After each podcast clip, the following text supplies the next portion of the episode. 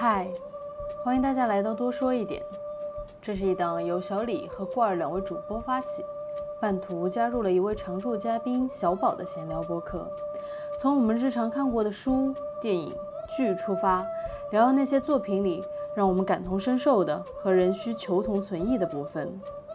我们尽量做到每周一更，希望这个小播客能给你的生活带来一点快乐、一些陪伴和一丢丢的灵感。Hello，大家好，欢迎来到新一期的多说一点，我是小李，我是小宝，我是罐儿。哎，今天我们为什么要介绍自己呢？就是我忘词儿了。忘词儿的时候介绍自己是最聪明的一种方式。对，然后今天我们要聊的这两部电影呢，一部是叫《面子》，另外一部好像是有两个中文翻译，一个是叫《高校情圣》，另外一个是叫啥来着？真心半解。但我我们聊这两部片子呢，主要要感谢我们的一位忠实听众，是他给我们就是递上了这一个选题，我们看完了之后都交手称赞这两部片子，单看每一部片子都觉得还挺好的，然后一起聊就会觉得更好。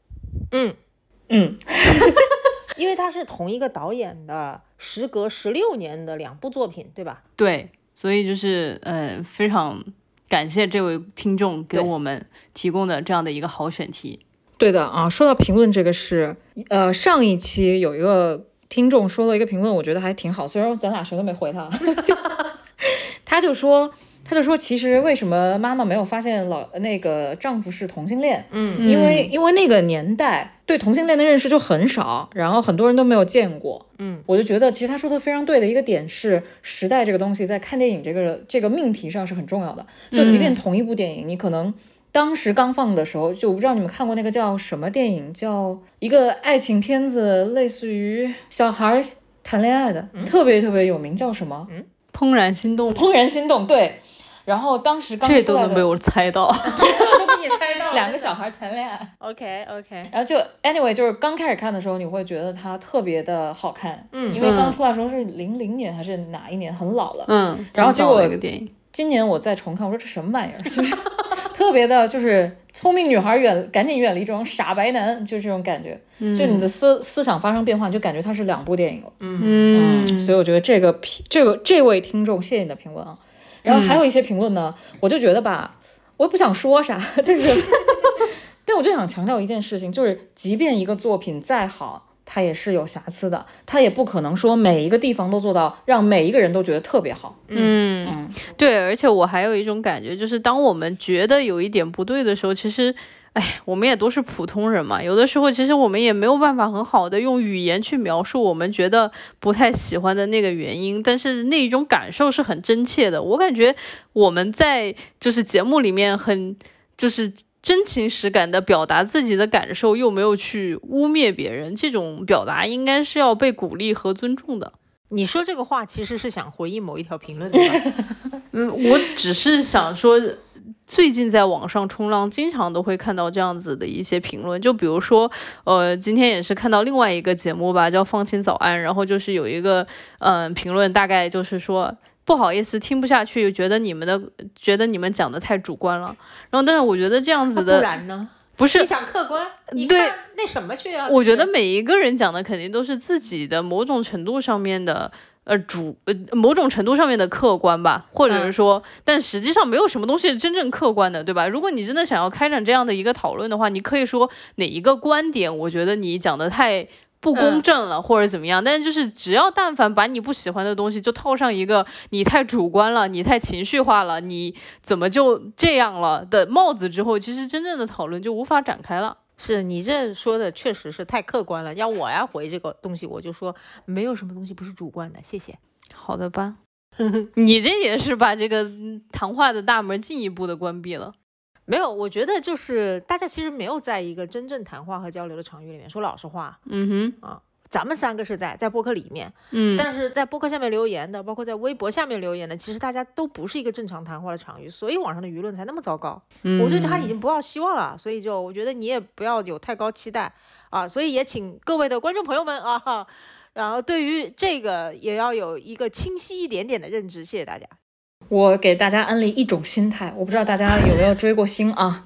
我三十岁追星 啊，就像那种老房着火一样，特别热烈。然后呢，我就发现追星特别伤神。因为你会发现对家，就比如你在一个团里啊，对家就会经常骂你的嗯小偶像，他在你眼中是完美的，然后别人天天各种踩他，你就会非常伤心。但是我就学会了一种心态，他踩自他踩，哎，但是我只看好那方面，我只认好那方面，我只听好那方面，你就会快乐很多。一种人生智慧，一种郭二的人生智慧 送给大家，非常主观啊，非常主观，非常主观的人生智慧，对，哪有什么客观的人生智慧啊，真是的。嗯，如果一定要跟大家分享点人生智慧，就是早一点认识到人和人之间的交流都是主观的就好了啊。谢谢大家，我受教了，小李受教了。嗨，少来，真是的。好的，那那我们还是进入今天的正题，对我们两个片子，呃，面子和真心半截，真心半截都是我们这位女导演，这位华裔女导演。对吧？就是拍的片子，然后其实呢，如果非要跟这两个片子找个共性的话，就网上很多都会来说，这是两部讲拉拉的片子，华裔拉拉片，耶。对，然后呃，在我们进一步开始讲剧情的时候，呃，不在我们进一步开始讨论之前，我们还是邀请罐儿来讲一讲这两部片子的剧情，剧情专业户。哎呀，面子啊，我想想。反正就是华一个华裔家庭在美国，嗯，呃，就是三代人都在美国了。然后很奇怪，前两代人仿佛不会说英语啊，嗯，然后最后一代人仿佛就不会说中文，对。啊，概括的真好，对。然后妈妈就陈冲演的，嗯，演巨好，对，莫名其妙就怀孕了，嗯，然后她一直是一个致力于给女儿相亲的这么一个妈妈，嗯，然后女儿呢。喜在这个相亲的非常讽刺，在这个相亲的晚会上、舞会上，然后看上了一个很漂亮的女孩，对，呃，然后两个人就你来我往几次以后就亲在了一起，就睡在了一起啊。但是更好笑的是，这个妈妈怀孕了以后呢呢，就不说这孩子是谁的，嗯，然后大家就猜啊，就是你观众也在猜这孩子到底是谁的，然后所有人里面邻居也在猜，然后他在华人小圈子里又臭了，大家请记住这个点啊，这个点要划重点。我就知道你一定要强调这一点，然后女儿呢也不敢跟妈妈说，就是大家都在欺骗，为了自己这张脸。然后结果后来，哎，这个女儿的伴侣，嗯，女儿叫 Will，然后女儿的伴侣叫 Vivian，对，然后 Vivian 就说我们这个特别像偷情啊。对，也不跟别人说我们在一起，你也不让别人看到我们两个在一起，我们俩在干嘛呢？他就对这个女孩越来越失望，越来越失望。嗯，然后有一个去巴黎呃跳芭蕾舞的机会，Vivian 是跳芭蕾的，然后他要去巴黎跳舞，然后这个 Vivian 的爸爸也是一个大夫，也是这个这个 Will 的上司，就说你一定不要挡阻挡他的梦想，他从六岁开始跳舞，风采能压住所有人。对啊，然后是然后这个 Will 说 OK 好，我知道了。然后就开始疏远这个 Vivian，然后 Vivian 特别伤心，就去就去巴黎了。嗯，然后但是在去巴黎之前，嗯，呃，Will 追到了现场，追到现呃追到了机场，就说你不要走，我爱你。但是这个女的还是走了。嗯，然后他们为什么会知道机场呢？是因为 陈冲片的高潮要来了。对，陈冲结婚了，跟谁呢？跟他跟陈冲的爹就姥爷找了一个叫老周的人，说我喜欢你十五年了。嗯啊，然后在最激动的时候亲了他一下脸，然后就感觉。这个男的已经高潮了，你知道吗？这样的一个好人，憨憨啊。然后他们两个要结婚的时候，女儿突然冲进了，嗯，呃，冲进了这个婚礼现场，说我妈爱的不是他。嗯，因为他发现了一封信，这个信呢是一个年轻男生一直在给他们家送中药。年轻男生的爸爸呢也是来呃美国这边的中医吧，也算是那种有点神婆性质的。嗯，然后姥爷就一直特别看不起这个人，觉得他糊弄啊，偷懒，没有什么正经职业。呃，因为姥爷是大学教授。对对。然后看到这里，好，我们都以为。送信的人是 是老中医，老中医。对，因为它里面有一句很有意思的话，叫我知道我们两个的年龄的差距可能会让大家都不能够就是接受我们，嗯。嗯，地位差距、年龄差距，然后没想到。老中医的儿子，嚯一下站起来了，说 是我，对，是一个小帅哥，对，是一个非常年，就是就是 Will 的同龄人，对。然后你一直以为他跟 Will 有点暧昧，你以为他喜欢的是 Will，没想到喜欢的是 Will 他妈，对，就非常非常的尴尬。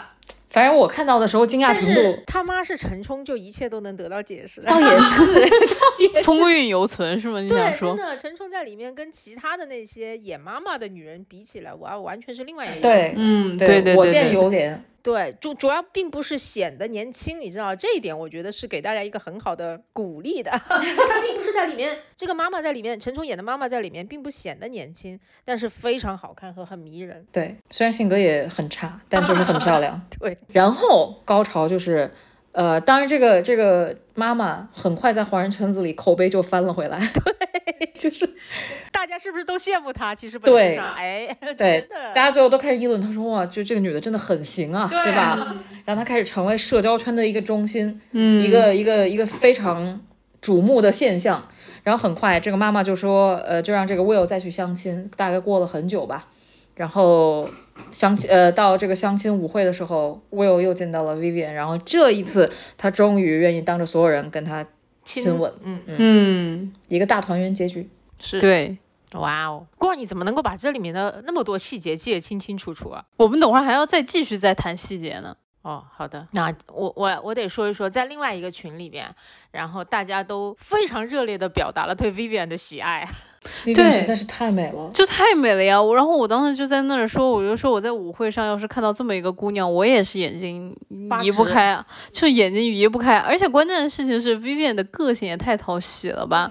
我那个就是我们在另外一个群里面有个朋友就说，他说这种女孩子就是大孬种的梦中情人。就是我问、嗯啊，大孬种还是大冤冤种然后我嗯就问他什么叫大冤种种？？是我问的，好撒。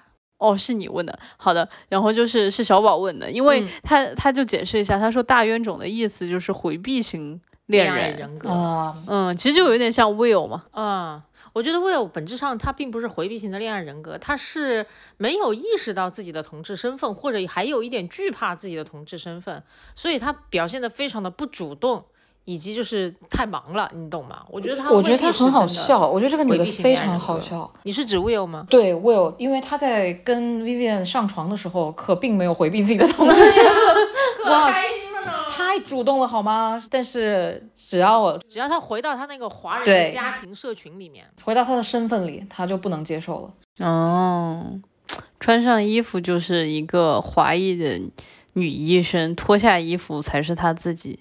嗯，哇，说得好，我就觉得很好笑。你看这边这个老爷吧，是一个老教授啊，嗯然后那边的爸爸是医生，按说都算德高望重的家庭，但你就觉得 Vivian 他们家，你看就很大方的说啊，阻挡我女儿去巴黎的就是你，嗯你爱他吗？他爸爸能大大方方问你爱他吗？对吧？嗯，但这边的老爷是伤风败俗，世风日下，就很好笑，都是华人家庭来美国。对，嗯，哎，但是就是有特别不一样的表现，比方说那边那老爷吧，对吧？大嗯卫教授、他就很在意面子，整个片子其实我觉得围绕的不就是就华人家庭的面子这件事儿嘛？嗯但另外一边，他也在用另外一种方式在意他的面子。他也许就是说啊，你是同性恋，我不在乎，反正一时半会儿好像也不会被很多人知道，而且嗯我女儿这么漂亮，嗯，也不缺男生追，对不对？他在意的是你是不是一个牛逼的芭蕾舞演员，跳什么狗屁现代哎舞，对吧？对，那个时候对两千年左右，我不知道现代舞在美国，难道他他也许在美国还是很受肯定的一种艺术形式，但是在嗯华人圈子里面，大家又会觉得什么玩意儿，对，吧？大家就觉得哇，芭蕾舞牛逼，现代舞什么狗逼，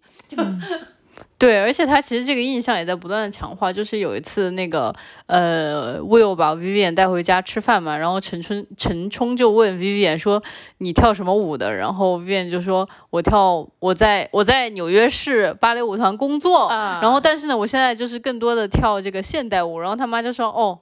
不是跳芭蕾的，哦，不跳芭蕾了啊，就这样子，嗯就是一对就是副很失望的样子。对对对对，我就觉得其实华在，人的家长啊，真的是什么东西都写在脸上，真的是让人 崩溃。最后还有一个细节非常好笑，就是爸爸妈妈已经接受这两个女孩在一起了，嗯然后也接受了我看不懂女儿跳的现代舞，嗯嗯，然后但是这个爸爸说了一句非常妙的话，说但他最后还是嫁了一个医生。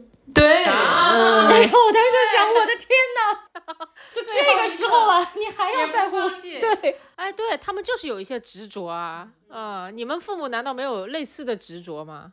有我爸啊，超级有吧？我觉得我爸的就是上上一期我已经说过，我爸喜喜欢发表感言。嗯然后这一次老爷在中秋晚会上面又说了一大堆话，然后那个妈妈就是就是他老他太太就叫他说什么说赶紧吃饭，我就一秒钟回到了我自己的家庭晚宴上面，就是我爸要说话，我妈就赶他吃饭。嗯，然后就发现下面没有 reaction 的时候，老爷其实是很失望的。对呀、对，哎，你们呃会觉得这部片子里面有太多刻意的，就是这种华裔元素嘛？就是华人家庭的元素，你们会觉得它是一个就是有点像弗兰克斯坦一样，就是把所有的元素拼在一起嘛？还是说你们还觉得它就是整个糅合在一起，还挺有机的？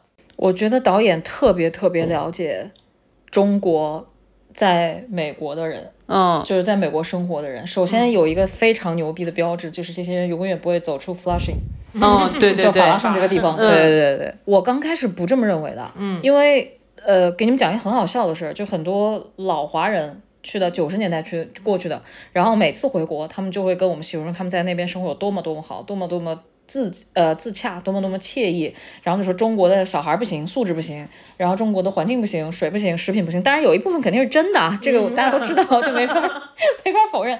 但就是他们把他们就把他们自己生活吹得特别好，嗯然后我们就带着非常好的憧憬去了，然后发现他们活的就连英语都不会说，嗯，然后一辈子都走不出法拉盛，嗯。都不会去曼哈顿。就对于他们来说，曼哈顿是另一个城嗯。OK，哦，非常非常让我震惊，可以说，嗯。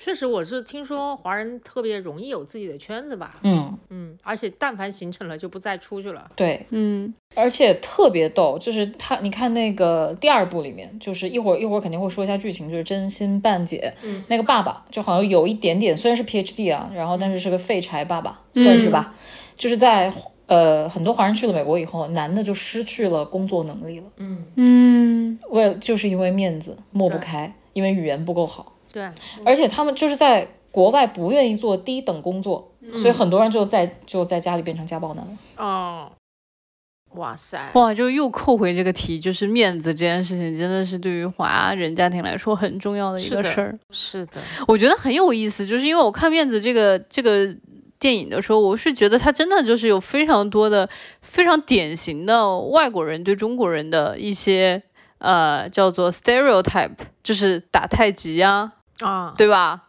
中医呀、嗯，然后还有什么？就是我当时边看的时候，边记了很多的那种就是元素，然后我我觉得这件事情也是可以理解的。比方说，我去纽约玩的时候，在那儿，我以朋友请我去当地最好的牛排馆吃饭了，坐在那里，他同时又在给我推地推荐当地最好的中医，我不知道为什么。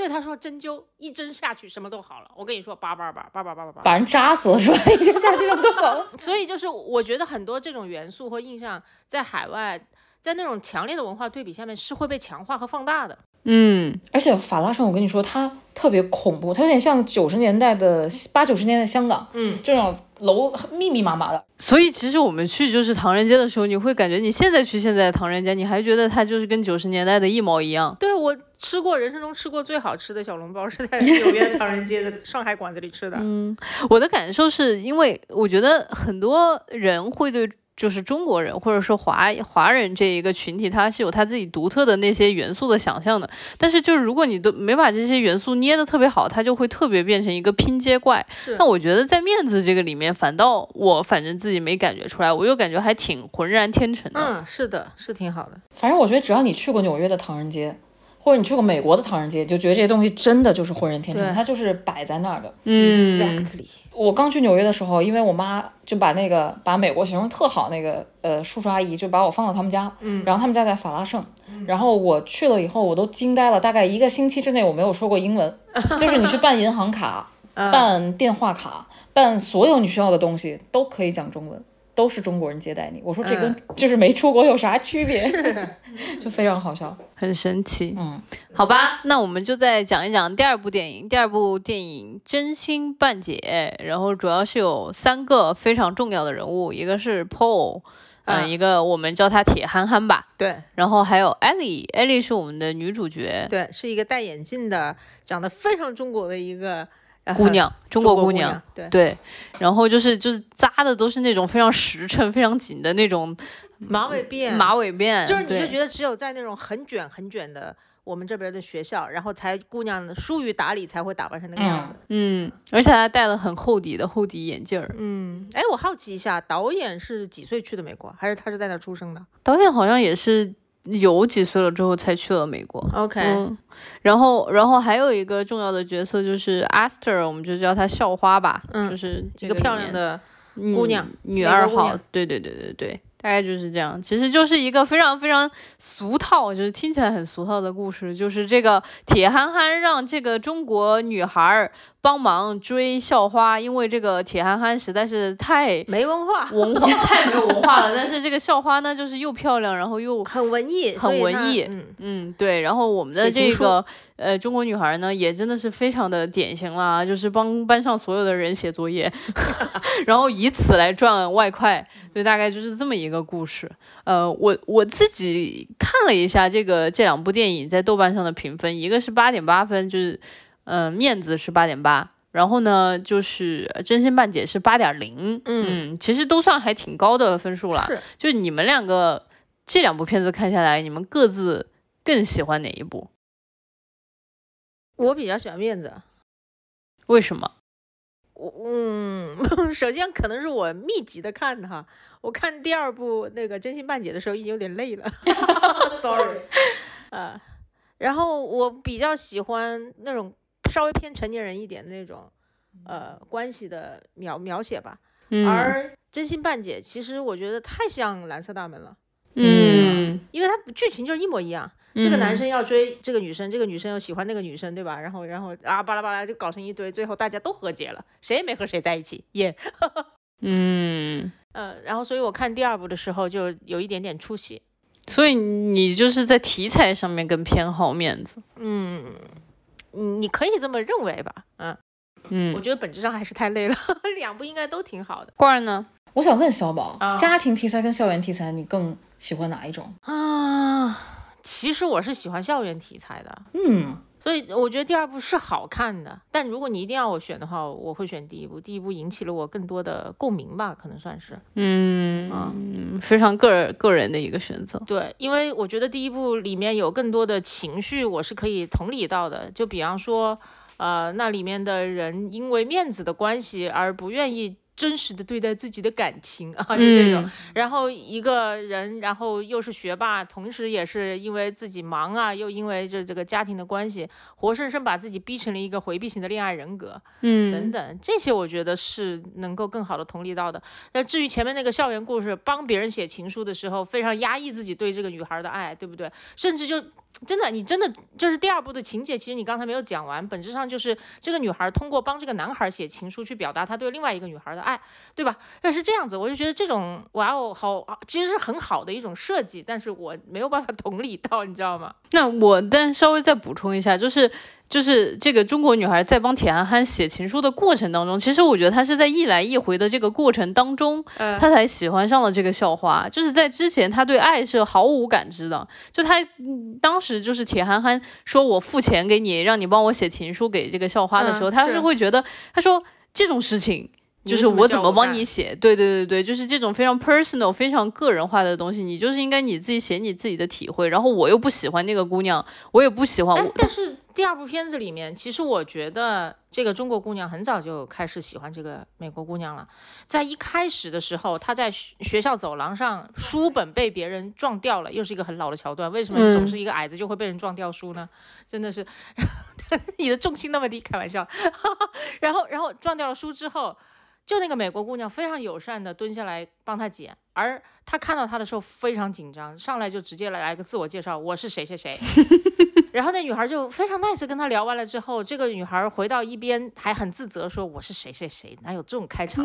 毫无疑问，她是对他有好感才会那么紧张嘛，对吧？嗯，那我觉得不到喜欢，嗯，就有一些对就是就是大 概是那种可能看到学校里面很好看的姑娘，那么受欢迎，啊对对对对对对这么受欢迎的姑娘跟自己说话，天然有点紧张，对吧？嗯，我觉得是是一种从喜欢到爱的一个过程吧。是是是，肯定，嗯，就是那个人还就是那个校花又漂亮又 nice，主要是文艺，上来一看说哦，长日将近，我也读这本书，还说出里面一句话，我、靠，击穿灵魂，马上。啊 灵魂，们击穿 他们要感谢石黑一雄，就是说 没人啊，石黑一雄。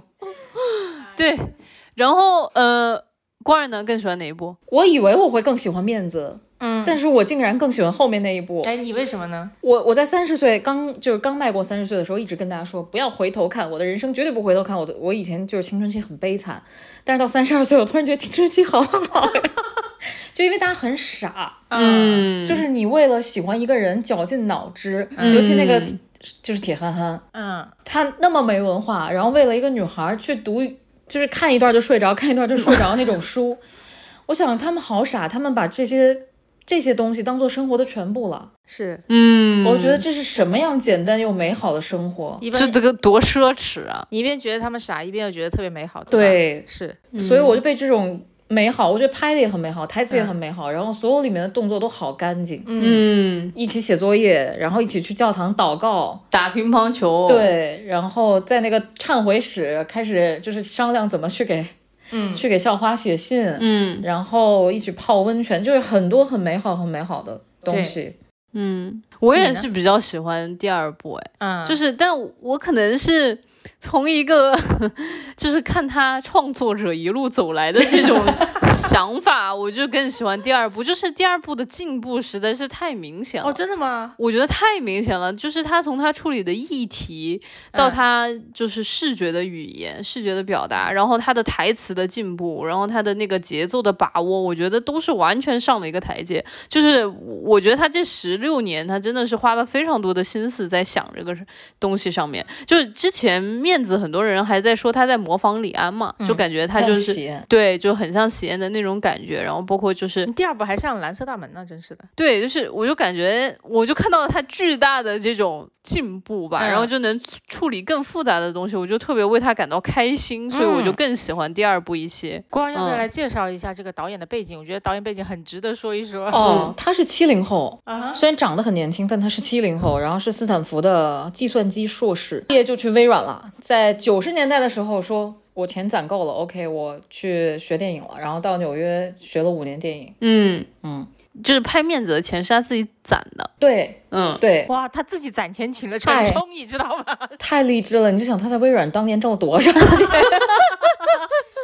我觉得这个女导演给所有女性做了一个特别好的榜样，是的，使劲搞钱，然后就可以搞任何你想搞的东西。东西 对而且包括事情和人吗？对因为这个很重要，就是他其实拍面子是完全是被他自己的故事给激发到了，因为他自己也是一个女同志，然后他自己作为一个华人。女女同志怎么向她妈出柜的这样的一个故事，然后再写了面子，我就觉得太励志了真的跟。她生了一个 弟弟或妹妹。而且我也想讲一下《真心半解》里面那个女主角，就是嗯我呃艾莉嘛。然后艾莉实际上是一个就是被遗弃了的小孩，她在六个月的时候是在福利院被她的美国爸妈领养到美国去。对，然后我我又看了一下艾莉现在的照片啊，什么怎么样子的，我就感觉哇，这个小朋友长大了之后，他整个人就把自己练的首先很 fit，嗯然后还有就是我觉得他表演的时候的那种张力，因为他其实表演的时候就表演的愣愣的中国女孩嘛，然后，但是实际上，她现实生活当中是一个，就是打扮起来就是非常美艳的一个姑娘。嗯，嗯，我就觉得就是真的是演的好，就是演的好。对，我看《真心半解》，我为什么会更喜欢？我也是更喜欢这个小演员，嗯因为你看他的眼睛，你就觉得特别的安全，嗯他给人一种特别安心的感觉。嗯，因为我刚刚其实提了一下，就是说有很多人说 Saving Face 实际上是在模仿李安嘛。啊，对对对，然后其实我是感觉他第二部就是完全做出了自己的这种风格。对我就在刚刚其实简单说了一下，是呃，就是他各方面的这样的一个超越。嗯然后你们觉得是吗？就是就是你们认可我这个观点吗？他第二部其实在全方位的都开始在超越第一部的片子。我至少觉得议题上面是很明显的。就议题，毫无疑问，第一步就是在把自己的故事拿出来拍，对吧？嗯最后嗯妈妈跟一个年轻的小伙在一起，还生了孩子，这毫无疑问是对他自己妈的一个祝福。开玩笑，胡说八道。嗯啊，就就反正你可能很明显的，然后结合着导演的这个生活背景，看到他其实是在讲一个治愈自己的故事，但是他嗯讲第二个故事的时候，已经在尝试在治愈很多其他人了。嗯第二个故事是关于更大的议题，关于更多人的；第一个故事是关于他自己的。对的，嗯。就其实面子看上去更复杂，嗯。但是我觉得就像性转版的李安，又没有李安的，他没有李安那种整合能力，嗯，所以其实大家看到说。觉得它是拼接啊，嗯，它不是元素拼接，它其实它是故事拼接，它还是有一块一块一块的那种断裂感，很明显，哦，嗯，很碎，它的那些镜头剪的也很碎，有点。怪不得我就是因为我当时看《Saving Face》的时候，我第一个感觉就是啊，这就是一个女童出柜，就是像自己父母出柜的这样的一个片子，就是用一句话其实好像就可以解解释了，而且那个事情是很单薄的，它就是一个出柜的故事。然后，但是比如说《真心半解》，你不会觉得就是一个。呃，国外版的蓝色大门，但我我我是觉得他们是在这个过程当中，每一个人都得到了成长，然后同时每一个人都在这个过程当中理解了到底爱是什么东西。就比如说艾莉，她一开始的时候，她是完全不懂爱是什么东西的时候，她写情书都不知道应该如何下笔，都还要去看电影，然后就开始在电影里面抄句子嘛，然后就是给那个校花给他给他写情书，对，然后到他最后又敢于给校花表白，然后说那个。我们两年之后再见，就我就觉得他就是从一个毫不懂爱，然后到自己懵懵懂懂懂爱，在这个过程当中备受煎熬，到最后下定决心愿意去表白的这样的一个感觉。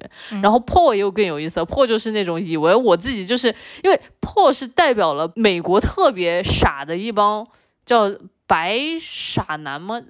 破不代表吧？我觉得那个谁的男朋友才代表。白。破也代表破破不帅，但是他绝对是也是代表了。我觉得是这样，他代表很多就傻男，好吧，不要白了，因为有很这跟肤色没关系，他那个类型反而就是更加普遍的存在于所有对，就是就是人群里的简单的喜欢漂亮姑娘，觉得体育生对打橄榄球的那种受欢迎的体育生，嗯，对对对，给他的也是一个非常非常。Typical 的这样的一个设定吧，然后他就以为他自己对一个漂亮的女孩的喜欢，就一开始这就是爱，然后到他后面结果喜欢上了艾莉，然后而且我相信他可能对爱的理解也有了一些新的，因为因为艾莉在任何一个人看来，她都不是一个在。非常有吸引力的姑娘，对吧？就带着一个大圆，在中学时期那样的姑娘是会被视作是透明的，对，甚至被视作透明已经是她比较好的一个霸凌，甚至还会被霸凌的，嗯，就是学习又好，然后戴个眼镜，太普通了。我甚至我就我就有一点不理解导演为什么这么安排，他都已经是一个在美国，就这个艾莉已经是一个在美国呃生活了很长时间的中国姑娘，她穿的衣服就好像中国的校服一样，你们看，尤其那裤子真的很像中国的校裤，就不明白她从哪里搞来的这些。但是我觉得很能理解啊，木妈妈妈很早就去世了，爸爸又在家里面一天到晚这么颓丧，然后而且其实他是没有什么时间可以去逛街的，因为他每天都疲于奔命。不过我觉得这就是女导演的一个瑕疵，就是明明是爸爸带女儿，女儿打扮成这样，她这个细节抓的很好吧？对。但是这个房子过于好看了，里面哦，布置的过于精致了，太对称了，一看就是女孩布置的。嗯，那是妈妈弄得好好的那种。真正的爸爸带女儿的那个典型形象，就是《怪奇物语》里面的 Hopper，对吧？家里乱成猪一样。对，嗯，挺有意思的。总之，反正面子，我我觉得特别好笑。嗯，正好跟那个《喜宴和饮食男女》完全反了。是，嗯，你看女女性视角就是老女人找小男孩，对，拉拉，对吧？全都是以女本位讲这个故事。然后李安那边就全是反过来的，老男人找年轻女孩，嗯，然后两个男的，对，但是最后汇集到一起就是赶紧生孩子，我要抱孙子，这是 永远没有变的。真的是这个华裔家庭的永恒的主题哦，真的是。那说说这两个片子的细节吧，有没有那些一两个细节是让你们印象贼深刻的？有，过儿好积极的在举手。陈冲去租录像带的时候，我简直要笑死了。他第一个翻到是《末代皇帝》啊，导演真的藏了很多小心思，夹带私货，太好笑了。我以为你想说他是租了那个，就是破回来之后在那里看的，就是边看边吞口水那一段，是你印象很深刻的。那一段印象也很深，也真的很难忘？关键是那个 porn，然后非常好像那个 porn 是放在那个应该是华语区的，对，所以应该是亚洲人演的啊。画面中，电影画面中是没有出现那个 porn 的画面的，但有声音。好，声音到最后，那个男的在高喊 Who is your Asian daddy？就是大病了，就我我觉得很好笑。首先，那肯定是俩亚裔演的，对吧？你是亚裔演的了，你你为什么要叫 Who is your Asian daddy？真的就是 的啊！我跟你说，这是打开市场，你在哪里卖就应该用哪里的语言。对，哎，太牛逼了！我看到那句的时候，我觉得哇，就是一个好好的黄片，看到这儿突然跳戏了，你知道吗？一定会跳戏的。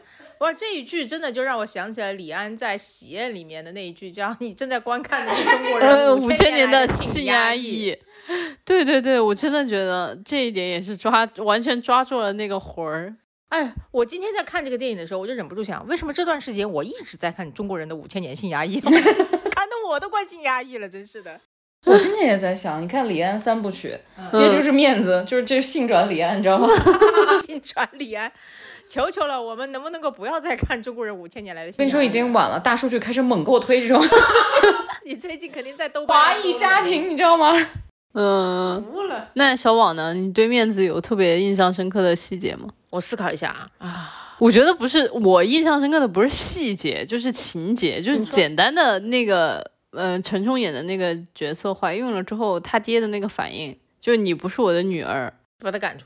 把他赶出去，以及说你真的是让我太丢面了，我就觉得我靠，这样的情节我真的是人生经历了太多次，就是看别人的这种，就是看我们大家族里面就会有这种话，就是动不动就说你让我太丢面子了之类的。就我有一个远房的姐姐，年纪比较小的时候怀了小小孩，就是意外怀孕，就是早恋然后怀。怀了小孩，就是父母的第一个反应永远都是你太让我丢面子了，从来没有说这个小朋友就是，比如说当时年轻的那个远房姐姐，她是不是受到了伤害之类的，都不会问这种话，第一句话都是你太让我丢面子了。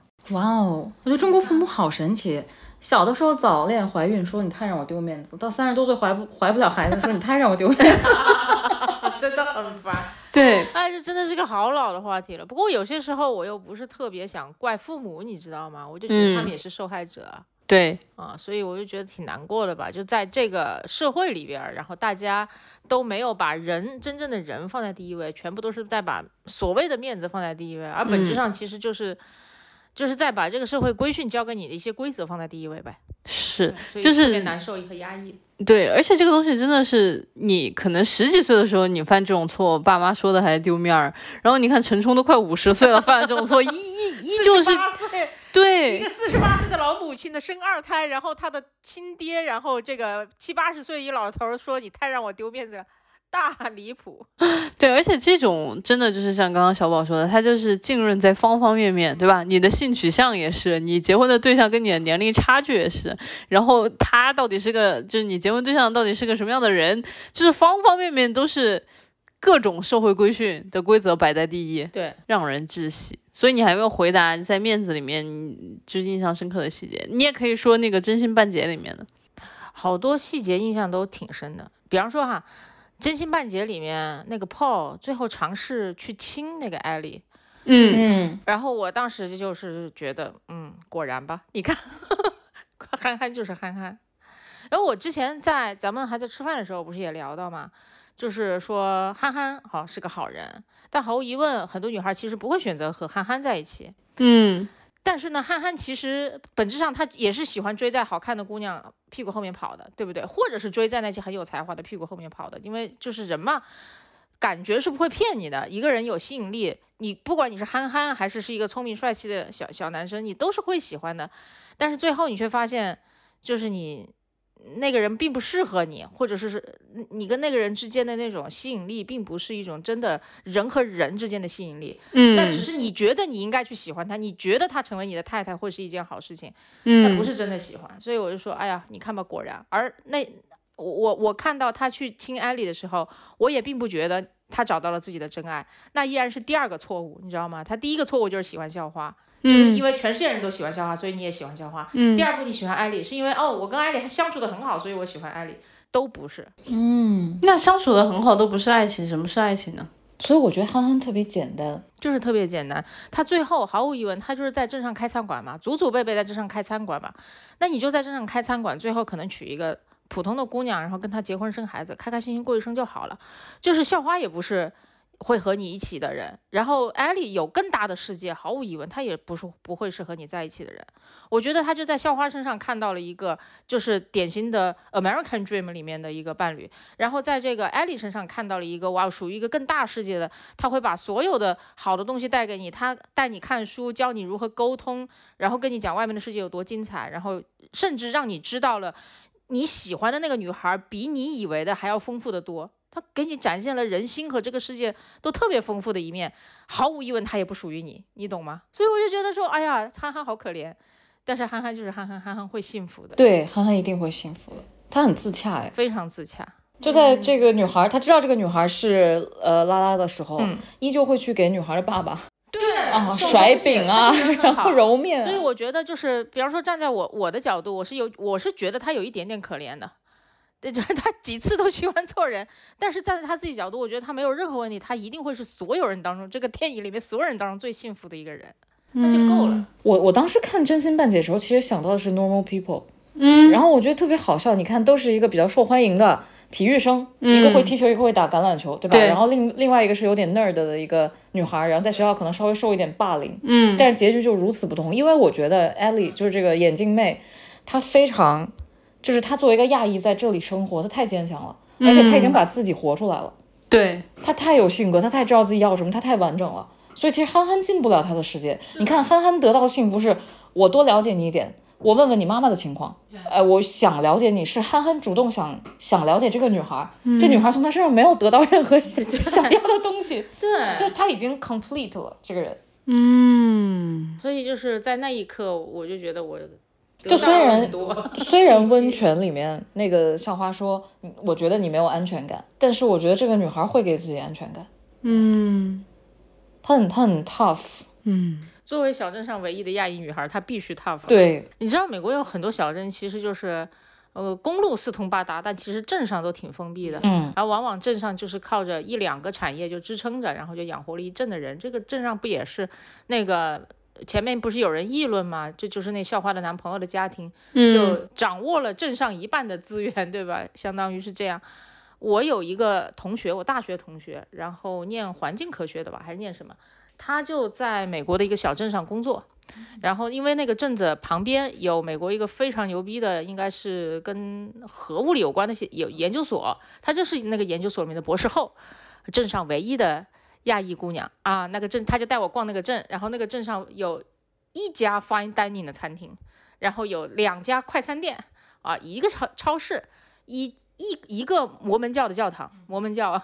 然后他跟我说就没有了。然后镇上的人对他就是友好又疏离，特别典型。所以看这片子，我就想到我那个坚强的同学，一个人在那个镇上很不容易非常牛逼。所以我刚呃刚刚官儿说到那个校花说艾莉没有安全感的时候，我觉得其实不是安全感，我觉得它是一种孤独，就是一种巨大的孤独。你看他爹就是跟个废柴一样，然后妈妈就是因为离世了之后完全的缺位我。觉得他说的是艾莉写的信，然后给对校花没有安全感，就是因为艾丽太独立了，哦，他连表这情包都不发。对，原来是这样，但是我觉得艾丽心里面缺的那一块儿，如果我刚刚是理解错了，啊是是我就觉得她心里面缺了很大的一块儿，就她为什么会爱上校花？就可能当然一开始的时候你会觉得啊，校花挺美的，对吧？挺让人心动的，但是你真的会花那么多的心思跟她去聊天儿，然后回她的消息，其实还是因为你。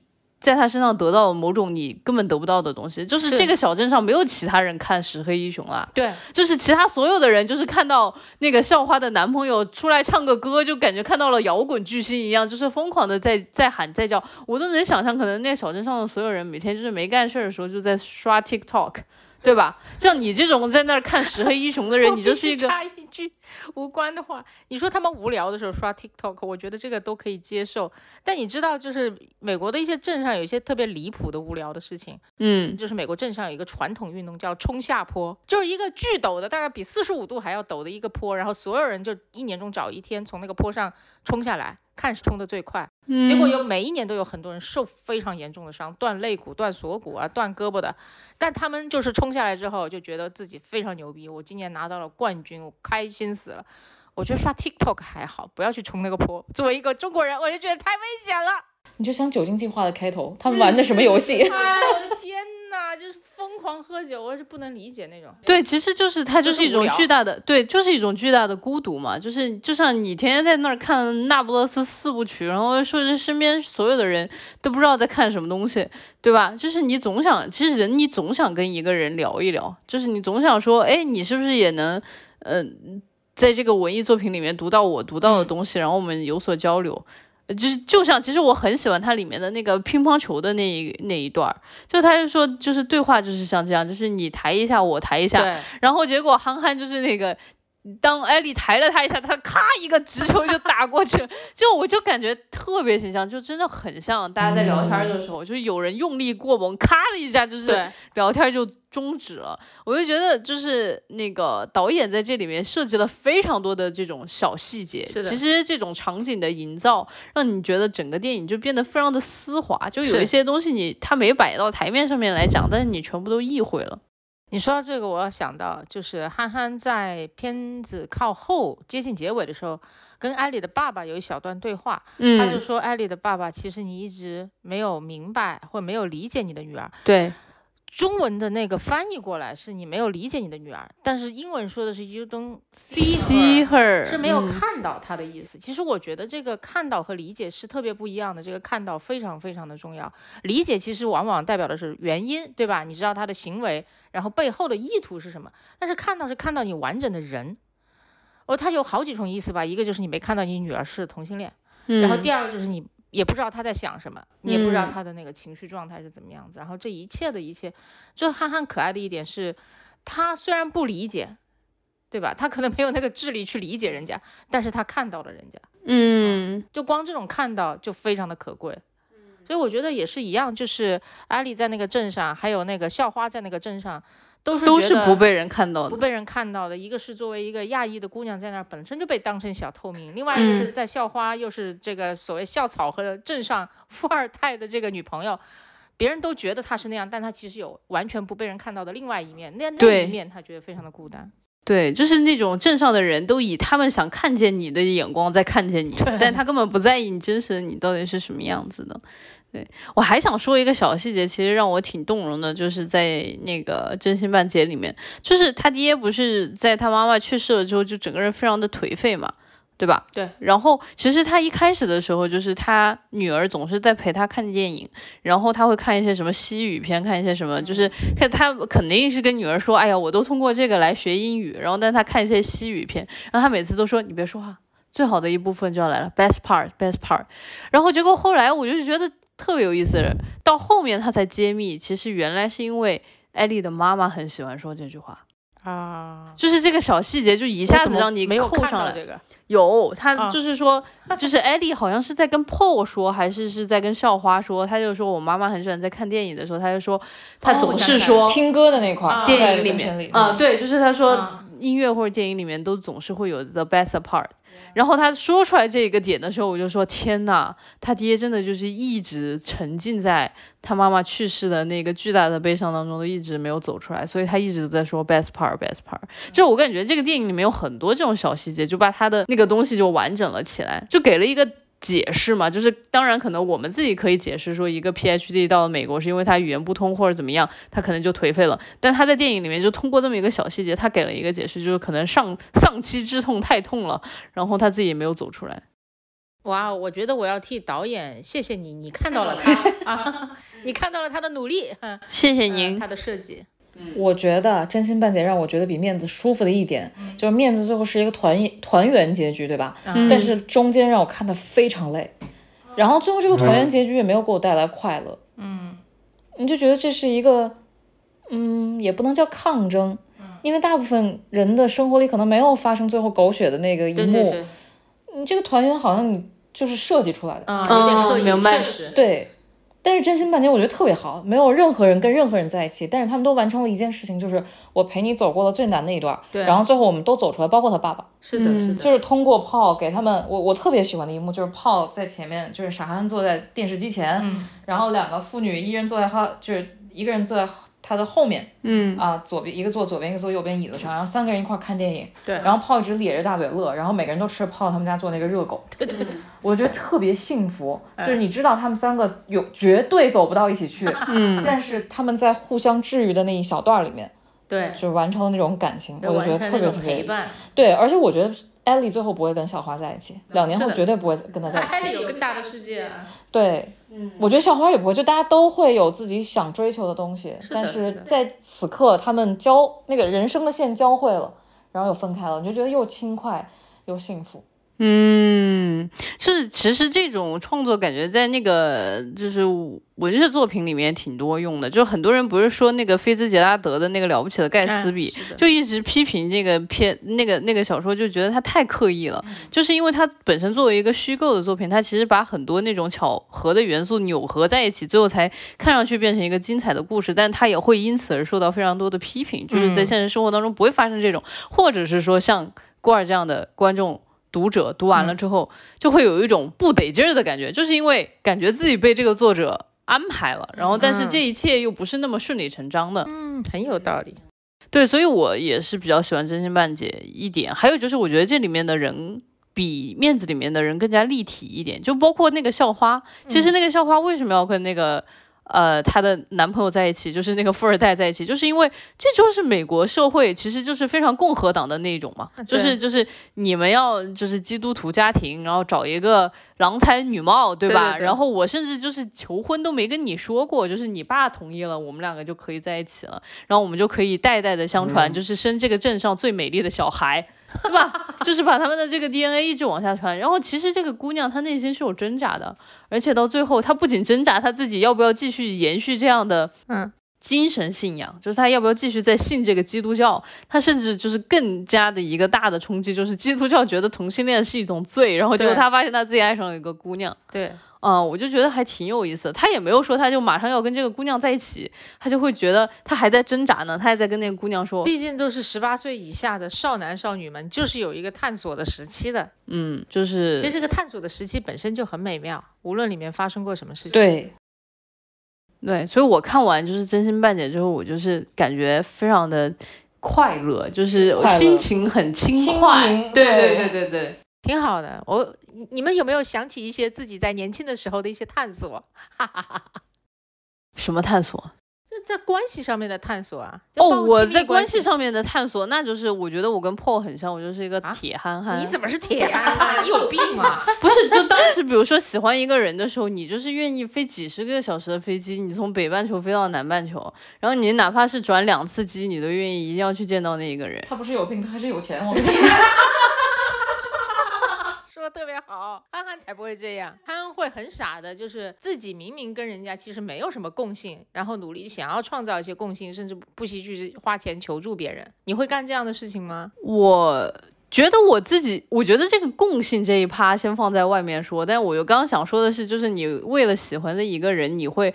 真的很努力，就比如说那个时候，我就觉得我不应该找我爸妈要钱，就是我飞从北半球飞到南半球，我就真的是去打工打了好久呢。哇啊，我真的是去奶茶店，然后再去酒店里面打工，然后就是当时我们在那个酒店里面打工，其实我记得特别清楚，呃，它是那种就是精品酒店有茶室，那个嗯。茶室它是两层楼的，然后就是你端茶盘上去的时候，它是一个旋转的梯子，嗯，然后而且我必须要穿高跟鞋端。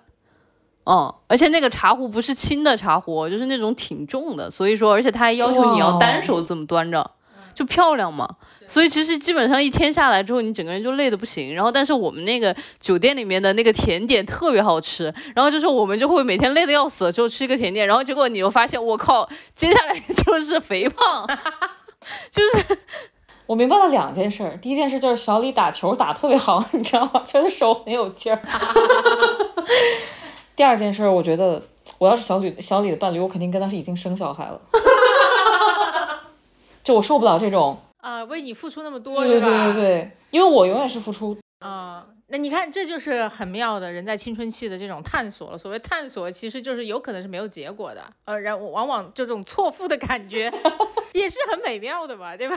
但关键的事情是，就是我觉得我错付了，人家也觉得他错付了，就是你知道吗？青春期最惨的故事就是你们两个人都互相觉得自己的感情错付了没。有什么是错付的，这就是你的经历，挺好的，很美妙的。还有一个情节我比较能共鸣的，就是当时 Vivian 在说她要去巴黎了，然后就是问那个 Will Will 问他要不要，就是就是实际上就是那个意思，就是你要不要留我，你留我我就留下来了。。对，然后我也面对过一模一样的事情，然后就是我当时的伴侣就问我说我要去香港工作了。然后我说啊，挺好啊，good for you。然后我就是回过头来，人家其实就是想等你一句说，哎呀，你不要走嘛。对，你还是不够喜欢他呀。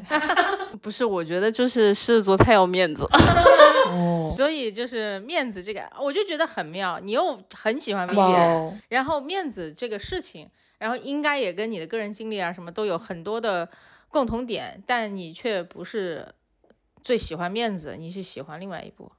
就是因为你会喜欢一些你没经历过的东西。啊，你真棒，好的，因为我们身上太重了，你就喜欢轻的东西。嗯狮子座真的是全天下嗯最要面子的物种，就非常恐怖。为了要面子，可以做出很多很多非常不可思议的事情。嗯，好吧，我也更理解你一些了。我举个例子，比如说上学的时候，在或者说上班的时候，我都不敢在公司洗手间上厕所，就是大号，为什么万一啊，没冲干净？不是对，一个是可能没冲干净，一个是可能会发出奇怪的声音，奇怪的声音、奇怪的味道。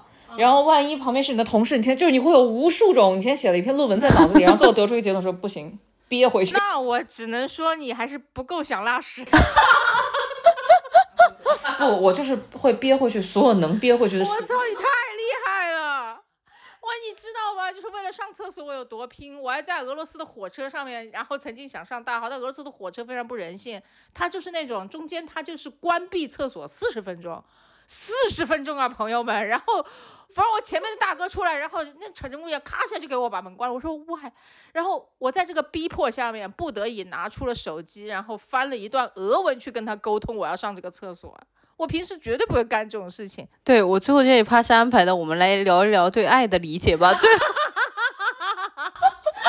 我是对屎的理解。从对面子的理解一直延伸到了你到底够不够想要拉屎。这个节目真的太荒谬了啊！真的很荒谬。对不起，对不起我，们还是把最后一个很重要的话题聊了吧，就是对于爱的理解。我、嗯我好喜欢他们这一次就是的台词嘛，嗯就是铁憨憨说的一句台词，他就说以前我对爱只有一种理解，然后但是经过了这一切，发现他自己喜欢真正喜欢的女孩是一个 lesbian 的时候，然后。他还说，结果原来有这么多不同的爱，然后还有他一开始铺垫了很多，爱是什么长久、很久忍耐，爱是恩慈，就是圣经里面的那一段嘛。嗯对，然后结果艾莉就说了一些什么爱是自私什么乱七八糟的，就是我觉得台词写得太好了，就是这些这三个人在这一段经历里面都对爱有了新的理解，嗯你们对爱的理解更接近于他们中的谁，或者说你们的爱嗯对爱的理解跟这些都一点关系都没有。我真觉得爱分好多种，嗯嗯就是你对伴侣跟对家人的爱，跟对朋友的爱肯定不是一样的。嗯但是我对爱有一个基础理解，就是你可以无条件接受和原谅他做的任何事情。如果是伴侣，包括出轨吗？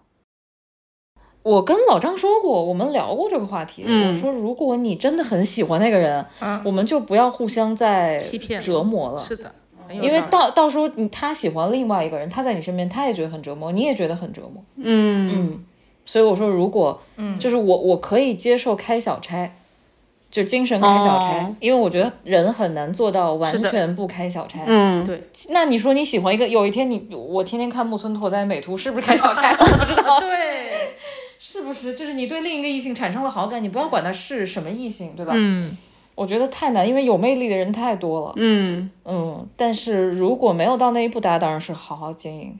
嗯嗯，因为我们好像其实谈过好几次对爱的这个理解。之前有一次我们聊那个花束般的恋爱嘛，然后当时我很多我们就打破了一个大家的既定想象，就之前总是觉得我们喜欢一样的电影，喜欢一样的音乐，对吧？有一样的爱好，这就是爱情。然后我们就说那可不是，你是说你当时说说什什么来着？我你当时小宝好像说了一个，就是别人穿一样的衣服，你怎么 就没有爱上别人？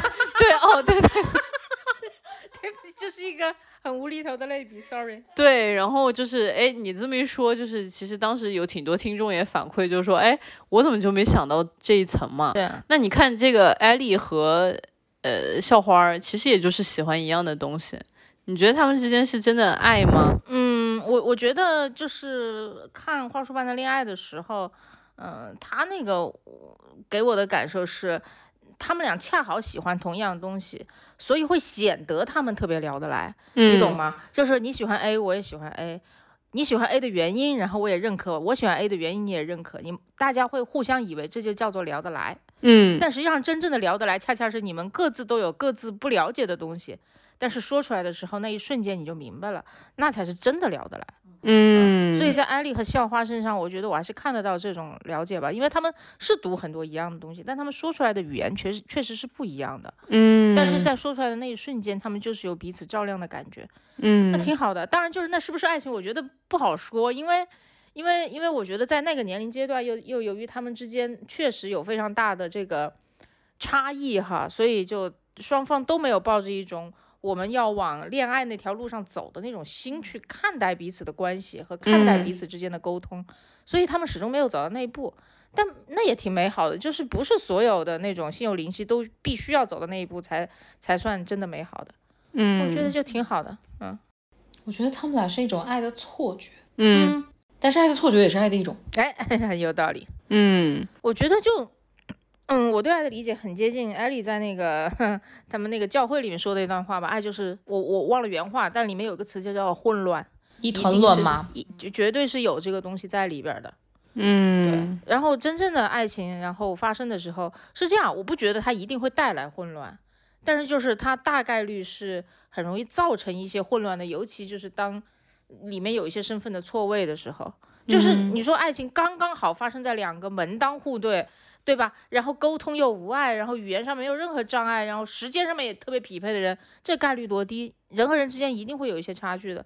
就大家都说在合适的时间，然后遇到合适的人，这真的是太困难了。所以在这种错位当中，爱情一旦发生，必然带来混乱。嗯我是这么想的。我的印象比较深刻，反倒是 Paul。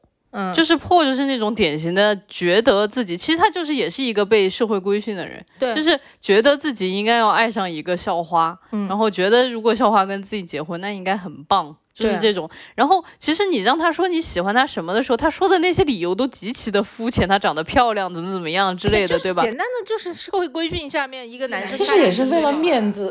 就是对面子啊，对吧？好看、聪明，闻着也香，说得出来。但是说一个什么像面粉，但其实这个形容挺浪漫的，磨好的面粉，磨好的面粉就是很细腻，就是丝滑的那种感觉。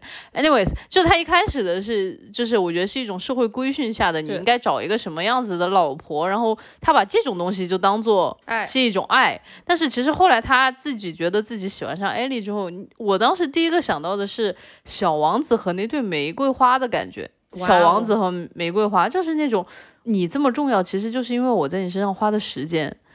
坦白讲啊，我觉得他有这种爱上艾丽的错觉是很正常的。对啊你想想，一个人在你身上花这么，对你想想，一个人在你身上花这么多时间，教你读书，教你说话，教你就是一切，我都觉得他不爱我没道理，我真的会有这种一个非常。典型的，就像心理医生和自己客户之间的移情的作用，嗯，就是会有的。哦，我觉得当然是因为他们有这种错位，是因为这个女孩子其实是通过她想要向自己真正喜欢的人表达爱意，嗯，所以说造成这种错位。但我觉得在现实生活当中，如果是真的一个人愿意在你身上花这么多的时间，愿意带你去看世界，又愿意给你做饭吃，我我觉得反正这东西就已经是爱情了。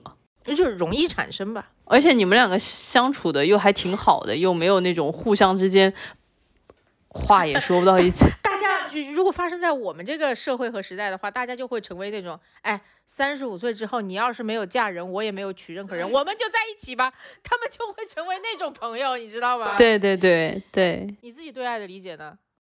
我对爱的理解就是这个呀，个我愿意在你身上花很多的时间。好的哦，哦，我觉得这个太重要了。就是我发现我自己这个人就是属于典型的自己待着也可以，然后跟人在一起也可以，然后但就是真的发现自己很喜欢一个人，就是觉得那是爱情的时候，你就会觉得，哎，这个身边这个人突然这两天不在，你会很难受的时候，我就会觉得这是真的。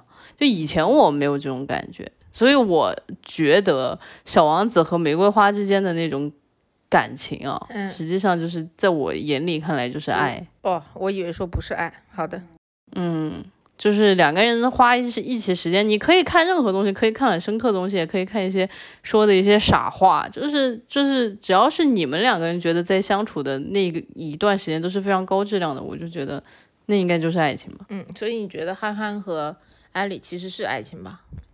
如果照你这个标准的话，照我的标准来说的话，我觉得就是啊，但是啊其实是因为艾丽自己心里面先有一个错位，她喜欢别人了，她跟憨憨在一起的这个目的不纯粹，所以说她才不是。但如果就是两个一男一女，就是对吧？就是突然这么在一起了，是是可能看上去两个人特别不相称，好吧，但是都是一些错位和错觉。对对，我觉得爱情太容易给人带来错觉了。嗯，但我总觉得如果让我来做这个片子，我觉得艾莉应该混乱一点，再混乱一她点，对她太清晰了。对。我当时也是想，我说如果最后最后艾丽在 Paul 和 Esther 之间有一些摇摆，我觉得会更好看。就我如果是艾莉，我会接受那个养乐多养乐多之吻，对我也会，我就觉得应该是会的。就亲了以后你才会去想，对对我到底喜欢谁。对，嗯，就是这样的话，就多了一层拷问，就是说，爱情到底是不是两个人在精神上的这种一来一回的共振，还是这种陪伴？对，就是真的养了都之吻接受了之后，这个东西它就会更复杂、更完整。嗯，好有道理。嗯好吧，我们我觉得今天聊在这儿就是。Perfect。对，我们再次感谢一下推荐我们看这两部片子的朋友吧，听众谢谢听众。谢谢你，好吧，那就还是到我们的推荐时刻吧。你们有什么最近可以推荐给大家的吗？我我我先坦白讲一下，我最近真的没有，而且我最近看书都有点困难。最近喜欢看一些心理学的书，我在看一本书叫《人间游戏》，但它本质上是把很多人际互动，然后都用游戏的方式和模式总结出来，就很有意思。他就说，人和人之间互动大概也就分为两三个核心模式，比方说一种就叫做。啊、我抓到了你了，你这个坏蛋！就比方说，那个妈妈会故意去问小孩说：“这花瓶谁打碎的呀？”其实他看得到是这个小孩打碎的，但他还是要问。然后这个小孩就会说是猫打碎的，然后这个妈就会说你撒谎了吧，又撒谎了。所以这个模式在不断的重复，甚至到年纪很大的时候还在重复。他就说父母和小孩就很容易玩这种我抓到你这个坏蛋了。然后小孩就会玩你来打我啊这个游戏，所以就是他把人和互人的互动分成这几个模式吧。如果有朋友看过那个癞蛤蟆先生看心理医生那本书的话，那本书里面就引用了这个书。他说那那本书里面不是说人有三种状态吗？就父母状态。呃，儿童状态和成年人状态嘛，然后这三个模式其实也是从这本书里面总结出来的。我是先看了癞蛤蟆那本书，就觉得啊，好可爱，好轻松，好愉快。然后那本书所基于的心理学根基其实就是这本，哦，所以值得一看。那个感谢那个编辑给我寄了一本叫《必经记》，因为我没有看完嘛，所以很难下一个什么定义。但是我看了几章，它其实讲的是女性面对更年期和突突然的绝经的一些体悟，哇，然后包括对老男人啊，就是 丈夫老了的一些感悟。我因为我看之前看我为什么当时对这本书特别好奇，一个是基于我最近身体出了一些状况，然后呃还有一个是之前看过一个段子，就是说女的其实一直非常非常期待绝经，说绝经以后、女性泡温泉数量就会大大增加，因为所有老姐妹不用再说哎。你今天是不是来例假了？我是不是来例假？我们要就是凑一个时间，对不用凑了，你再也不用凑时间，你可以随时随地去。对，对他，因为我妈那天说了一句话，我在别的文章看过，但我没有想过这句话会从我妈嘴里说出来。嗯，她说，其实就是你绝经以后你就解放了。嗯，哎，记不记得咱们看那《Fleabag》的时候，里面也有一个人说过这种话？啊，嗯，大概就是说吧，就是说巴不得停经，停经对就是真正解放。嗯因为我妈说你不用考虑，你你就是突然意识到自己好像离女性这个身份远了，反而是一种巨大的解放。对，然后你就突然什么都可以不顾及了。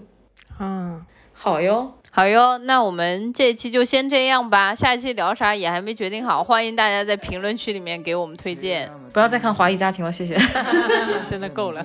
好哟，那我们下周见，下周见，拜拜拜拜拜。